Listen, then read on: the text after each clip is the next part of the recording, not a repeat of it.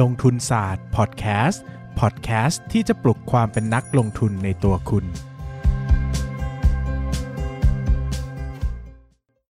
สวัสดีครับ ยินดีต้อนรับเข้าสู่รายการลงทุนศาสตร์พอดแคสต์รายการที่จะชวนทุกคนมาพัฒนาความรู้ด้านการเงินและการลงทุนไปด้วยกันนะครับ ไม่ต้องเทคหรอกก็ดิบๆ อย่างนี้นะครับ ก็ขอบคุณทุกคนมากนะครับ ที่อุดหนุนหนังสือกันเข้ามานะครับ ก็ยอดสั่งก็ สูงกว่าที่คิดนะครับ ก็ดีใจมากๆเลยนะครับ แล้วก็ขอบคุณทุกคนที่สนับสนุนกันนะครับ แล้วก็อยู่สนับสนุนผมอย่างนี้นะครับ ก็อะเรามาคุยกันเรื่องแรกนะครับ วันนี้ก็เราจะคุยกันว่า แหล่งข้อมูล 3 แหล่งที่สำคัญมากสำหรับคนที่ติดตามหุ้นตัวเล็กคืออะไรบ้างนะครับ คราวนี้เนี่ยก็ก็ออกตัวก่อนนะครับว่ามันอาจจะไม่ใช่แหล่งที่แปลกประหลาดมากมายสำหรับเราเท่าไหร่เนอะแต่ก็ ก็บอกถึงความสำคัญในแต่ละอย่างและกันว่าเราจะใช้มันยังไงแล้วก็สำคัญอย่างไรบ้างนะครับสามแหล่งนะครับแหล่งแรกนะครับ อันนี้ชัดเจนมากก็คือบริษัทนะครับ ตัวบริษัทเองนะครับ ต้องเข้าใจอย่างนี้ก่อนว่าพอมันเป็นหุ้นเล็กเนี่ยนะครับ สิ่งที่จะหายไปก็คือพวกบทวิเคราะห์ที่จะไม่ค่อยมีนะครับ กระแสสังคมกระแสนักลงทุนที่ติดตามก็อาจจะไม่มีนะครับ เพจหุ้นเพจอะไรเงี้ยอาจจะไม่มีใครพูดถึงเลยนะครับ เพราะว่า 1 ก็ หนึ่งคือมันอาจจะเล็กด้วยนะครับก็ไม่ไม่มันอยู่นอกสายตานะครับสก็คือว่าอาจจะไม่ค่อยมีใครอยากพูดถึง เพราะว่าการพูดถึงเนี่ยอาจจะไปชี้นำราคาได้ ซึ่งก็อาจจะอาจจะไม่ได้ดีนักในแง่ของสภาพคล่องหรือตลาดอะไรอย่างเงี้ยนะครับก็คนอาจจะพูดถึงน้อยนะครับดังนั้นเนี่ย การลงทุนในหุ้นเล็ก หรือหุ้นที่ไม่มีใครสนใจเนี่ยถือว่าเป็นความท้าทายอย่างมากนะครับ เพราะว่าเราค่อนข้างจะต้องใช้ความสามารถสูง แล้วก็ไม่มีใครช่วยเอาพูดง่ายๆเนอะเพราะว่ามันไม่ค่อยมี second opinion third opinion มาให้เราช่วยคิด เพราะว่าไม่ค่อยมีใครสนใจหุ้นนี้บางทีเราบอกชื่อไปคนยังไม่รู้จักเลยนะครับหรือว่าจนกว่ามันจะเด้งหรือจนกว่ามันจะดังนั่นแหละมันถึงจะมีคนสนใจนะครับดังนั้นเนี่ยการลงทุนในหุ้นเล็กเนี่ยถือว่าท้าทาย แล้วก็ค่อนข้างที่จะมีความหวือหวาสูงก็คือถ้าได้ก็อาจจะแบบโอ้ eternal glory นะครับ เป็นแบบแหมเป็นความสำเร็จชั่วนิรันดร์นะครับ แต่ถ้าขาดทุนก็อาจจะเละเทะแล้วก็อาจจะอยากออกจากตลาดหุ้นไปก็ได้นะครับ แต่ทั้งหมดทั้งมวลเนี่ย การที่มันเล็กแล้วมันไม่ มันไม่ค่อยมีใครสนใจเนี่ย ก็เป็นโอกาสอันดีในการลงทุนนะครับ เพราะว่าพอมันไม่มันไม่มีใครสนใจเนี่ย ราคาอาจจะผิดเพี้ยนไปจากความน่าจะเป็นอย่างมากก็ได้นะครับอาจจะถูกมากหรือแพงมากก็เป็นไปได้นะครับ ที่แรกที่ผมจะพูดถึงก็คือบริษัทนะครับ ความจริงเนี่ยหุ้นเล็กเนี่ยมันไม่ค่อยมีข่าวอะไรให้อ่านเยอะหรอกนะครับ เนื่องจากมันไม่ค่อยมีหนังสือพิมพ์ติดตาม ไม่ค่อยมีใครติดตามอะไรเงี้ยครับดังนั้นเนี่ยสิ่งสำคัญคือเราจะต้องเข้าถึงบริษัทให้ได้นะครับ อย่างแรกเลยนะครับ Opp Day ถ้ามีก็ต้องฟังนะครับ อันนี้เป็น the must เลยนะครับ แล้วก็เพราะว่าถ้ามีเนี่ยมันต้องฟังเนื่องจาก ถ้าเราไม่คือสมมติถ้าหุ้นปกติ Opp Day ถ้ามันมีเรื่องสำคัญใช่ป่ะนักวิเคราะห์ก็จะเขียนสรุปสรุปมาให้ใช่ไหมแต่พอเป็นหุ้นเล็กกันนักวิเคราะห์ก็จะไม่ค่อยมีไม่ค่อยเขียนนะครับดังนั้นเนี่ยหนึ่งคือถ้ามี Opp Day ก็ต้องดูนะครับเป็น the must เพราะว่าอาจจะมีสิ่งสำคัญมากๆก็ได้ แต่คนอื่นก็ไม่ดูเหมือนกันก็เลยไม่รู้เราก็ต้องรู้เองอะไรเงี้ยนะครับสองก็คือไปพวกประชุมสามัญประจำปีเนี่ยสำคัญมากนะครับเพราะว่าหุ้นเล็กส่วนใหญ่เนี่ยมักจะไม่ค่อยมีอัปเดตนะครับมักจะไม่ค่อยมี press release ไม่ค่อยมี ไม่ค่อยมีบทวิเคราะห์นะครับ ดังนั้นสิ่งที่ต้องทำก็คือเราต้องไปประชุมสามัญประจำปีนะครับหนึ่งไปดูโง่เฮงผู้บริหารหน่อยว่าเฮ้ยจริงใจเปล่าอะไรเงี้ยนะครับแบบเล่นตกติกไรเปล่าอะไรเงี้ยครับไปดูไปพูดคุยกับเขาทดแบบลองไปพูดคุยว่าเขาเข้าใจธุรกิจดีแค่ไหนมองภาพธุรกิจเป็นอย่างไรนะครับ แล้วก็ เรื่องของการเติบโตเนี่ยสำคัญมากก็คงต้องไปคุยกับผู้บริหาร ไปคุยในสามัญผู้ถือหุ้นอะไรเงี้ยนะครับเพราะว่ามันก็จะได้ภาพที่ชัดเจนนะเพราะว่ามันไม่ค่อยมีไงมันไม่ค่อยมีใคร forecast ให้เราหรอกนะครับว่าหุ้นเล็กเลยมันจะโตเท่าไหร่เพราะว่าจริง ๆ แล้วมันมันไม่มีใครสนใจหุ้นเหล่านี้นะครับที่แรกนะครับก็คือบริษัทนะครับที่ 2 ก็คือที่บทวิเคราะห์นะครับอันนี้สำคัญมากนะครับเพราะว่าบทวิเคราะห์ในส่วนใหญ่จะไม่มีหรือมีน้อยมาก แต่ถ้ามีแล้วเนี่ยก็ให้ ติดตามไว้ให้ดีนะครับ เพราะว่านั่นหมายถึงว่าเราอาจจะได้เจอคนที่ติดตามมันอย่างจริงจังก็ได้นะครับ นักวิเคราะห์เนี่ยต้องอธิบายอย่างนี้ก่อนนะครับ ว่าเราสามารถส่งเมลไปคุยเขาได้นะครับ ก็ให้ลองเลื่อนๆมานะครับ ท้าย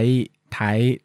มันจะมีคอนแทคอยู่ในอีเมลอะส่งเมลไปพูดคุยกับเขาได้นะครับเขาก็ตอบนะครับแล้วแต่คนนะบางคนก็ตอบบางคนก็ไม่ตอบอันนี้ก็แล้วแต่นะครับหรืออีกกรณีหนึ่งนะครับก็รู้เลยว่าอยู่บล็อกนี้ใช่ไหมก็ไปเปิดพอร์ตกับโบรกเขาแล้วก็อาจจะลองให้ marketing ติดต่อให้ลองถามคำถามให้ บางทีผมก็สงสัยนะ เช่นแบบว่า เฮ้ย คุณบอกว่านี้จะโต 20%ปีนี้คุณเอา คุณเอาเรื่องนี้มาจากไหน คุณเอาเขาเรียกว่าอะไร คุณเอาสมมติฐานนี้มาได้อย่างไรอะไรเงี้ยนะครับ มันก็เป็นเรื่องที่จะต้องตั้งคำถามว่า เฮ้ย คุณ forecast เอง หรือว่าผู้บริหารบอก หรือว่ามันเป็นข้อมูลอุตสาหกรรมอะไรยังไงนะครับ ก็บางทีเราก็ไปเจอนักวิเคราะห์ที่ที่ที่มีความแบบจริงจังมากหรือว่าอินมากนะครับ อย่างผมเคยเจออย่างหุ้นมาลีอย่างเงี้ยครับ ก็ไปเจอนักวิเคราะห์ที่บ้านเขาทำสวนมะพร้าวอะไรเงี้ยเขาก็โหแบบ สนใจหุ้นนี้มาก forecast อย่างละเอียดมากอะไรเงี้ยครับก็เป็นโชคดีของเราเราก็ถ้าได้คุยกับเขาเนี่ยเราก็จะได้รู้เบื้องลึกเบื้องหลังเกี่ยวกับอุตสาหกรรมหลาย ๆ อย่างที่เราอาจจะไม่ได้รู้นะครับ ก็อ่านให้ดีนะครับ แต่ก็ต้องบอกก่อนว่าพอมันมีน้อยเนี่ยมันก็มีโอกาสที่จะไบแอสนะครับ เพราะว่านักวิเคราะห์เหล่านี้ก็อาจจะมีผลประโยชน์เกี่ยวเนื่องบางอย่างก็ได้นะครับ ยกตัวอย่างเช่น อาจจะเป็นบริษัทที่เขาคือนักวิเคราะห์นี้อาจจะทำงานอยู่ที่โบรกเกอร์ที่เป็นวานิธนกิจนำบริษัท เนี้ยเข้าตลาดหุ้นมา IPO มา ดังนั้นเขาก็อาจจะมีความสนิทสนมบางอย่าง หรือถ้ามีแง่ร้ายเขาก็อาจจะไม่พูดมากนัก เพราะว่าเขามีความสนิทสนมกันเป็นต้นนะครับ หรือว่าจะมี hidden agenda บางอย่างนะครับ ซึ่งแหมพูดออกออกอากาศก็คงจะไม่ค่อยดีนักนะครับ แต่ใครอยู่ในตลาดนานๆก็คงจะเห็นมาบ่อยบ้างนะครับ บางทีก็ก็อ่าอะไรอย่างเงี้ยนะครับ ก็ไม่พูดละกันเดี๋ยวโดนจับนะครับ ก็ประมาณนี้นะครับก็ มีมีสำคัญแต่ให้ระวังนะครับแล้วก็เป็นเรื่องสำคัญมากๆ ที่จะต้องติดตามนักวิเคราะห์เหล่านี้นะครับวิธีเทสนักวิเคราะห์ง่ายมากครับก็อ่านบทวิเคราะห์ที่เขาปล่อยออกมาก่อนที่งบจะออก แล้วก็ดูว่าสิ่งที่เขา forecast มันใกล้เคียงแค่ไหนรายได้กำไรค่าใช้จ่าย เราต้องไปดูเขาว่าเขาพลาดที่บรรทัดไหนสมมติถ้าเขาแม่นเลย แม่นกำไรอย่างเงี้ยก็ต้องไปดูด้วยนะว่าเขาแม่นกำไรเนี่ย แล้วเขา forecast รายได้กับค่าใช้จ่ายถูกหรือเปล่าบางคน forecast กำไรถูก แต่จริงๆแล้วเขาเขา forecast ว่าเกิดจากรายได้เพิ่ม แต่จริง ๆ แล้วมันเกิดจากการที่เขาลดค่าใช้จ่ายแบบนี้มันก็ไม่เหมือนกันเนาะหรือบางคนอาจจะ forecast รายได้แม่น แต่ค่าใช้จ่ายไม่แม่นก็เลยทำให้กำไรไม่แม่นก็ได้นะครับก็คงต้องไปดูว่าเขาแม่นหรือไม่แม่นตรงไหน แล้วเราจะหยิบอะไรในบทวิเคราะห์ของเขามาใช้ได้บ้างนะครับ ข้อที่3เนี่ยก็คือพวกเว็บบอร์ดการลงทุนต่างๆนะครับอันนี้เนี่ยจริง ๆ แล้วเนี่ยเทปนี้ไม่ได้เป็นโฆษณานะครับแต่ก็ต้องบอกแหล่งข้อมูลที่ผมใช้ประจำก็คือไทย VI นะครับต้องพูดอย่างนี้ว่าในประเทศไทยอะไม่ค่อยมีแหล่งคุยหุ้นรายตัวตัวไหนที่ค่อนข้างจะมีข้อมูลลึกซึ้งเท่าไทย VI นะครับ เพราะว่ามันก็มีอันที่เป็น Publish อย่างห้องสินทรของ พันทิปอะไรเงี้ยนะครับ แต่พอมันเป็นห้องพับลิชเนี่ยมันก็มีความบางทีเขาก็มาปั่นหุ้นเนอะเราก็จะเจอหุ้นนางฟ้าเนอะนางฟ้า VIP ใดๆที่เขามาปั่นกันในสินทรเนี่ยพูดได้ใช่ไหม มันโดนจับไปแล้วนี่ เออ นั่นแหละก็ก็ ก็ ก็เคยเกิดขึ้นนะครับ แต่พอไทยวีไอเนี่ย จริง ๆ แล้วคนเล่นเนี่ยหนึ่งคือต้องเสียเงินเข้าไปนะครับ ดังนั้นเนี่ย ก็ไม่ค่อย มันก็จะกรองคนลำดับหนึ่งว่าต้องจริงจังระดับหนึ่งนะ ถึงจะเข้าไปเล่น แล้วก็คนส่วนใหญ่เนี่ยเป็นคนที่จริงจังกับการลงทุนมากนะครับ ดังนั้นเนี่ยเขาก็ค่อนข้างจะ talk deep ก็คือคุยกันลึก เจาะลึกลงไปเลยนะครับ แต่ก็แล้วแต่โชคด้วยนะ ชาติเราหุ้นเราไม่มีใครสนใจอะ่ะ หุ้นเราคือมันแม่งเล็กแล้วก็ยังไม่มีใครสนใจแม้กระทั่งกลุ่มนักลงทุนด้วยกันอีก อันนี้ก็สวยครับ ก็ต้องหาข้อมูลเองเนอะแต่ถ้าบางหุ้นน่ะมันมีหุ้นเล็กแล้วมันมียังมีคนติดต่อสนใจกับเราบ้างนะครับ บางทีเราสามารถหนึ่งไปพูดคุยเขาในเว็บบอร์ดก็ได้ หรือจะได้เล็กเมสเซจไปคุยกับเขาก็ได้นะ แบบแลกเปลี่ยนข้อมูลกันเออคุณหาอันนี้ได้แล้วหาอันนี้ได้อะไรเงี้ยนะครับเพราะว่า ส่วนใหญ่คนลงทุนหุ้นเล็กอะมักจะเป็นมือเก่าทั้งนั้นอะคือถ้าลงทุนแบบลงทุนแบบเขาเรียกว่าอะไรลงทุนแบบจริงจังนะลงทุนแบบอ่านข้อมูลอย่างเงี้ยมันก็ส่วนใหญ่ก็จะเป็นนักลงทุนแบบลึกๆทั้งนั้นอะเพราะว่ามือใหม่จะไม่ค่อยเล่นกันเนอะหรือว่าเขาก็จะเล่นกันแบบฉาบฉวยอะคือเขาไม่ค่อยลงลึกนะครับ อีกอย่างหนึ่งก็อีกอย่างหนึ่งคือเราก็สามารถไปตามเพจหุ้นหรือไปตาม เว็บบอร์ดอื่นๆได้นะ ผมก็ไม่ได้บอกว่าต้องเล่นไทยไปอย่างเดียวนะครับ แล้วก็ลองไปดูข้อมูลที่เขาให้นะครับ อย่างเพจหุ้นบางเพจอย่างเงี้ยเราไปคุยกับเขาหลังเพจหลังไมล์แลกเปลี่ยนข้อมูลกันนะเขาก็ยินดีคุยกับเรานะ หรือว่าบางทีเราไปเม้นเงี้ยก็มีคนมาแลกเปลี่ยนความคิดเห็นของเรานะมันก็มันก็ได้เหมือนกันนะครับเพียงแต่มันอาจจะ Facebook บางทีมันก็มีความก้าวร้าวบางก้าวร้าวบางอย่างอยู่นะครับ มันก็อาจจะไม่ได้ comfort สำหรับทุกคนที่จะคุยกันเรื่องที่มันลึกซึ้งเกี่ยวกับการวิเคราะห์หุ้นเชิงลึกอะไรอย่างเงี้ยนะครับ ก็ก็ลองดูครับหรือไม่อีกวิธีหนึ่งที่ดีมากนะครับ ก็ลองหาเพื่อนนะครับ ลองหาเพื่อนที่เป็นนักลงทุนด้วยกัน แล้วก็มาแลกเปลี่ยนหุ้นกันนะครับ อย่างช่วงที่ผมลงทุนใหม่ๆเนี่ยมันก็จะมีพวกกลุ่ม present หุ้นนะครับก็คือนัดกันแล้วก็เอาหุ้นเด็ดของตัวเองไป present คนละตัวนะครับ